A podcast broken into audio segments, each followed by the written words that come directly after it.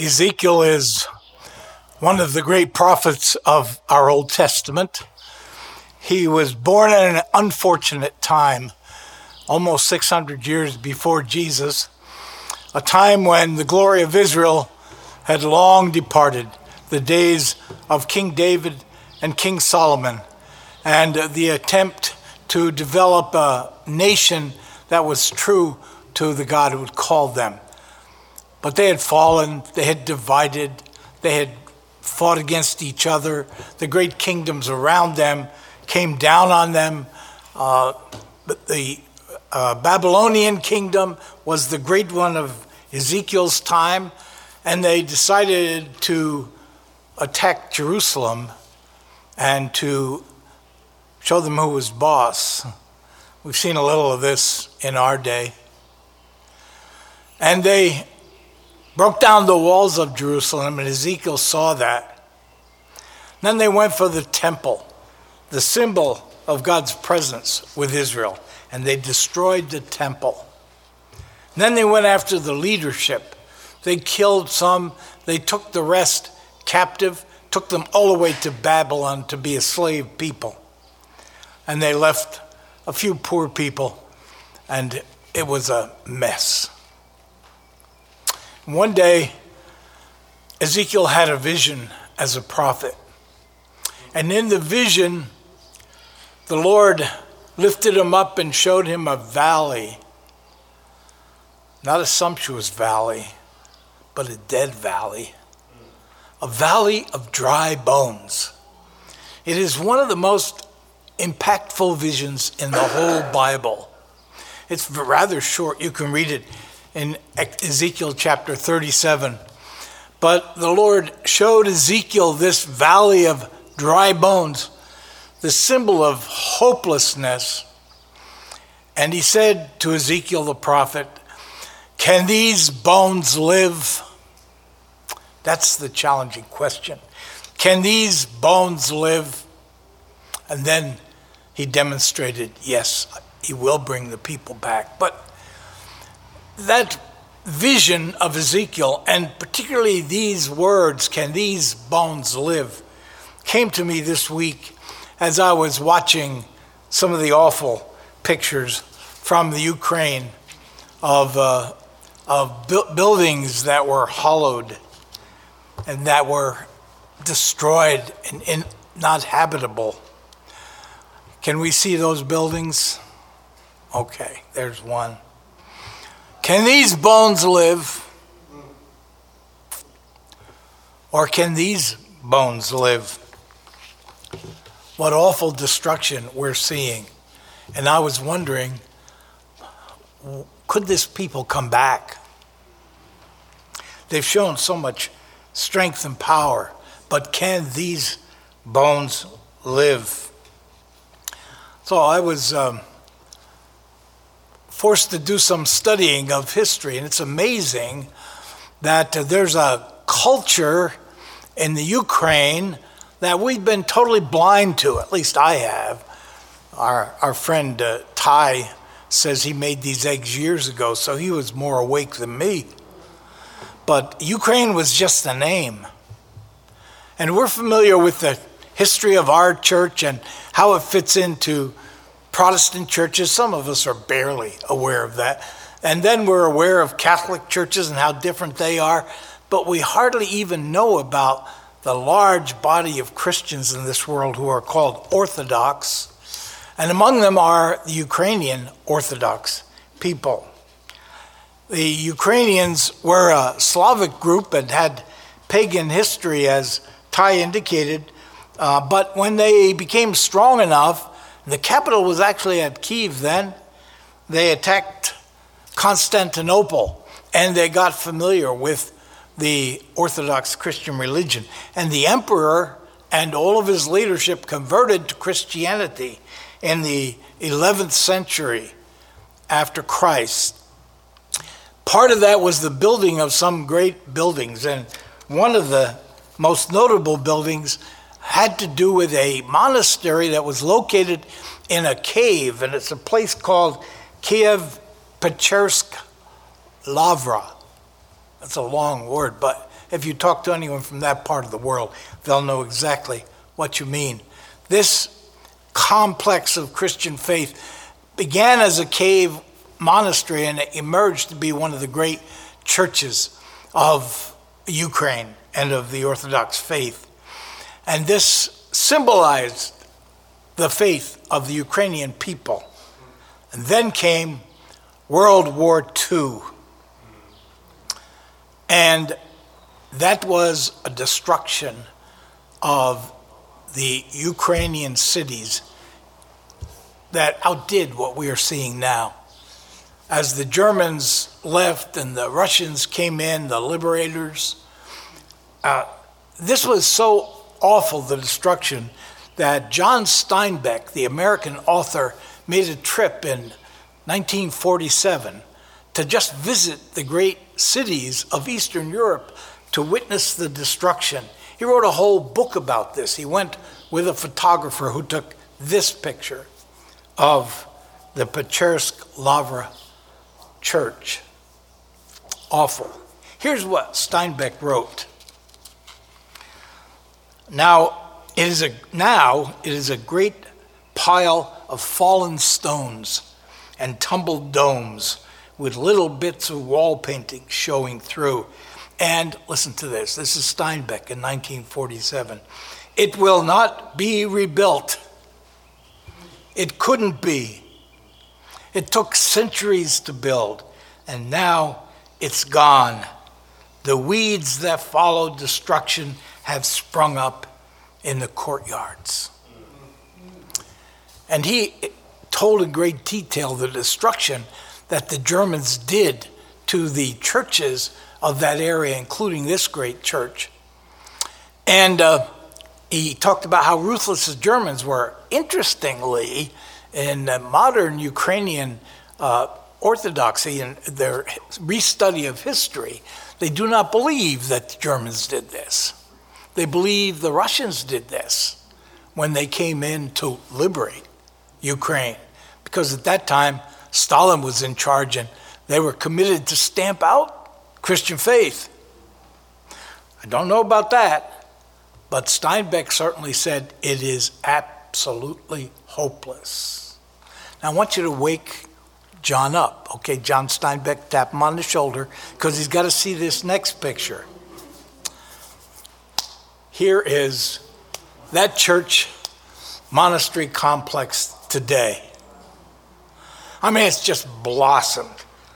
Can these bones live? Well, yeah. So far, this beautiful facility has survived Russian attacks and hopefully will endure through this dark time. But if you look at history, based on the past, can anyone doubt that whatever anybody does, these bones will live again? Because they've demonstrated that. This is not something new about the Ukrainian people. They've always had that muscle and that, that uh, ability to renew and refocus their goals. Can these bones live? In a sense, every generation has to ask and answer that question. That's how the church has been passed down through 2,000 years, through times of persecution and attempted eradication under the Romans and then others, through repeated corruption in leadership, through false teachings of every sort, through wars and conflicts and swords and bombs and missiles, through the Black Death plague of the 14th century and the COVID plague of the 21st century. Can these bones live in the Ukraine? Can these bones live in Altadena? The people who make up the true living church of Jesus Christ keep coming back. They can't be stopped. These bones will live, whether it's that church in the Ukraine or this church in Altadena. And, and it's not that church building that's miraculous. Here's what we have to ask we have to look at some people and say, can these bones live? Well, these are just random people we picked up. But it's all of us. Can God do anything with this kind of mess? Can God bring new life? Yes, he can. Okay, thank you. I'll close the sermon now. We're going to look at story in the Bible about an average family that Jesus befriended and how they experienced the meaning of his resurrection. It's found in John chapter 11. And the family, we know about three siblings Mary and Martha and Lazarus. Well, Jesus loved all three of them. And at one point in his ministry, uh, people came when he was ministering in another area and they said, Master, you got to come. Uh, Lazarus is really, really sick. So in verse 11, we're going to pick it up. After saying this, he told them, Our friend Lazarus has fallen asleep, but I'm going to go there to awaken him. The disciples said, Lord, if he's fallen asleep, he'll be all right. Jesus, however, had been speaking about his death, but they thought he was referring merely to sleep. What's the big deal? Then Jesus told them plainly Lazarus is dead. For your sake, I'm glad I was not there so that you may believe, but let us go to him verse 17, when Jesus arrived, he found that Lazarus had already been in the tomb four days, like one of those broken down buildings. Now, Bethany was near Jerusalem, some two miles away, and many of the Jews had come to Martha and Mary to console them about their brother. When Martha heard that Jesus was coming, she went and met him, while Mary stayed at home. Martha said to Jesus, Lord, if you had been here, my brother would not have died. That's real faith, actually. If you had been here, my brother would not have died. But here's even more faith. Even now, I know that God will give you whatever you ask of him. She didn't even know what she was asking for. But Jesus responded to her heart call, verse 23, Jesus said to her, Your brother will rise again. And Mar- Martha, because she had heard Jesus teaching, and Martha said to him, I know that he will rise again in the resurrection on the last day. So she believed that. But Jesus said, Well, Jesus said, I am the resurrection and the life. Those who believe in me, even though they die, will live, and everyone who lives and believes in me will never die. Do you believe this? She said to him, Yes, Lord, I believe that you are the Messiah, the Son of God, the one coming into the world. When Mary came, verse 32 now, where, when Mary came where Jesus was and saw him, she knelt at his feet. Now, this is the other sister. And she said to him, Lord, if you had been here, my brother would not have died. She said just what her sister had said, but she didn't go beyond that. When Jesus saw her weeping, he said, There, there. When he saw the Jews who came with her also weeping, he was greatly disturbed in spirit and deeply moved. Now, uh, we're not often told about Jesus' feelings we're told about his behavior, his actions, his healings, his way of touching people, and then we're left to interpret them. But here we're told about his deep feelings. He was greatly disturbed in spirit and deeply moved. He said, Where have you laid him? They said to him, Lord, come and see.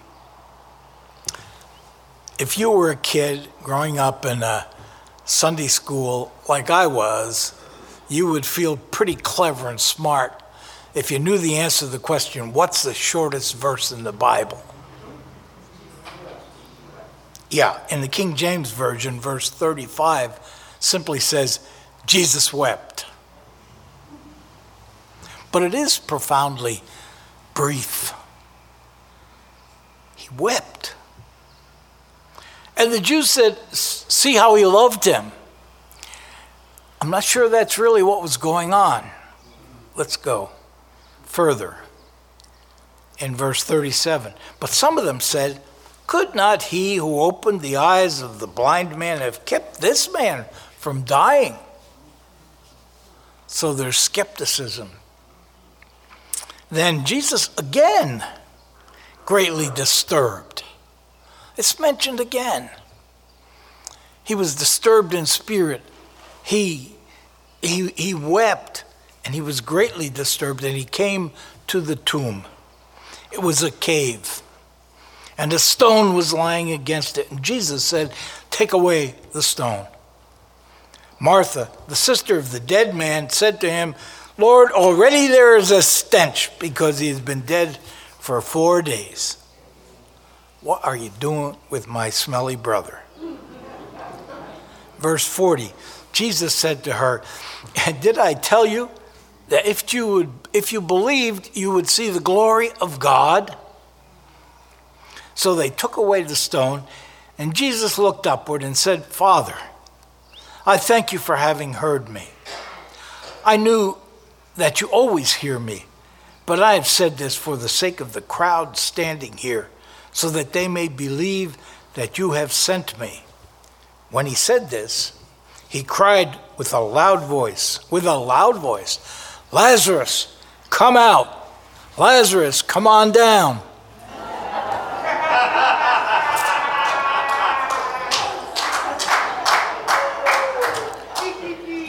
Those of you who aren't familiar with why, that was funny. Talk to me later, okay? The dead man came out, his hands and feet bound with strips of cloth, showing he was still helpless, his faith, face wrapped in a cloth. Jesus said, Unbind him and let him go. And that's the way the story ends. No analysis, no interpretation, no application, just there he was. There are a lot of art artists who were fascinated by Lazarus, and they came up with some very macabre art. This is the most uplifting one I could find. It's actually by Van Gogh, Van Gogh in 1890, a mo- relatively modern artist. Uh, the two sisters uh, seeing their brother in his helplessness. He didn't come out ready to run a race, he was still helpless, and I suspect still smelly. Now, the interesting thing about Lazarus, Lazarus is that's the last we hear about him. He's never mentioned again in the New Testament. He was not a hero of the early church. Um, there are, of course, a lot of legends that have arisen around him, but as far as the New Testament record is concerned, he is not mentioned again. But he did die. You know how we know he died? Because there's a tomb of Lazarus that's been there for many, many centuries in the little town of Bethany. You can go and visit it. You can walk down the steps to the tomb. There are not one, but two great churches and a mosque because the uh, Muslim faith also honors this part of Jesus' teaching, Jesus' life. that all commemorate Lazarus over his grave. Because he is dead as dead can be. He died. What was the point? I'm, I'm trying to think about Jesus' troubled spirit mentioned in verse 33 and again in verse 38. Because they had misinterpreted, first of all, that conversation about him being asleep, now he's going to wake up. If you've been with a loved one as they passed, you know. You hope they're just asleep, that they're going to wake up. But no, it was more real than that. It was physical death. And Jesus counteracted that with physical life as he brought him out of the tomb. But Jesus knew there was something even deeper going on. That there was a spiritual death. And that Lazarus was being raised spiritually as well. People keep seeing dead bones, but they're not eternal bones, they're physical bones. Lazarus was not just sleeping, he was physically dead. Well, he's not just physically dead, he was spiritually dead. And when Jesus, Jesus lifted him from the grave, conquering physical death, that was just to be a symbol for the sisters and for others that there was something bigger going on. Just as sleeping and waking up is a picture of death and resurrection.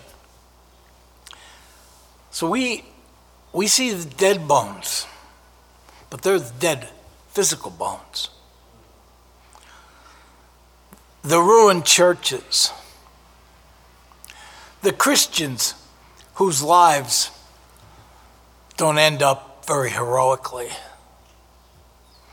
our own failures in life, the dead bones of who we are, the hopelessness of life on earth.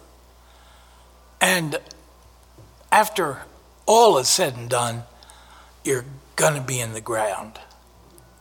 They're not going to build churches over you, but you'll just be as surely in the ground. But even faithful, loving followers like Mary and Martha and Lazarus didn't quite get it. They didn't quite get it until after Jesus' resurrection. But he taught them right in the middle of this one of the most powerful truths that we hold on to ourselves today in verse 25, Jesus said to her, I am the resurrection and the life. Those who believe in me, even though they die, will live, and everyone who lives and believes in me will never die. Can these bones live? Can these bones live? if you fully embrace the truth about Jesus' resurrection, whatever they do with your physical bones, your eternal bones will never die. Mary, Martha, Lazarus, do you get it? Lazarus, you stink now. And you'll kind of stink in your life. In a few years, you'll die and really stink.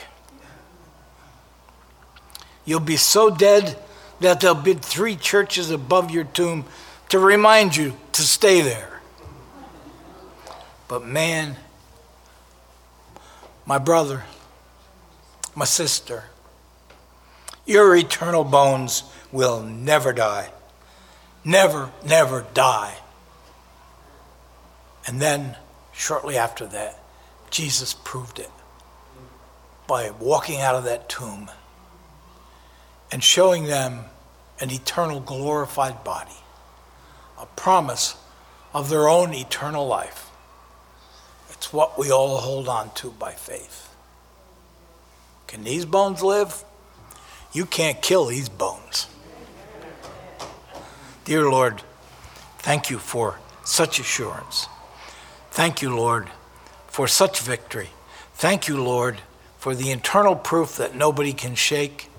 Thank you, Lord, for your word of affirmation right now through Jesus Christ. Amen. We meet in Altadena every Sunday morning at 11 a.m. Pacific, both in the sanctuary and on YouTube. Most other events will be starting up soon, but if you need prayer now, please reach out to us at altabapprayer at aol.com. And again, as always, we pray God's blessings on you this week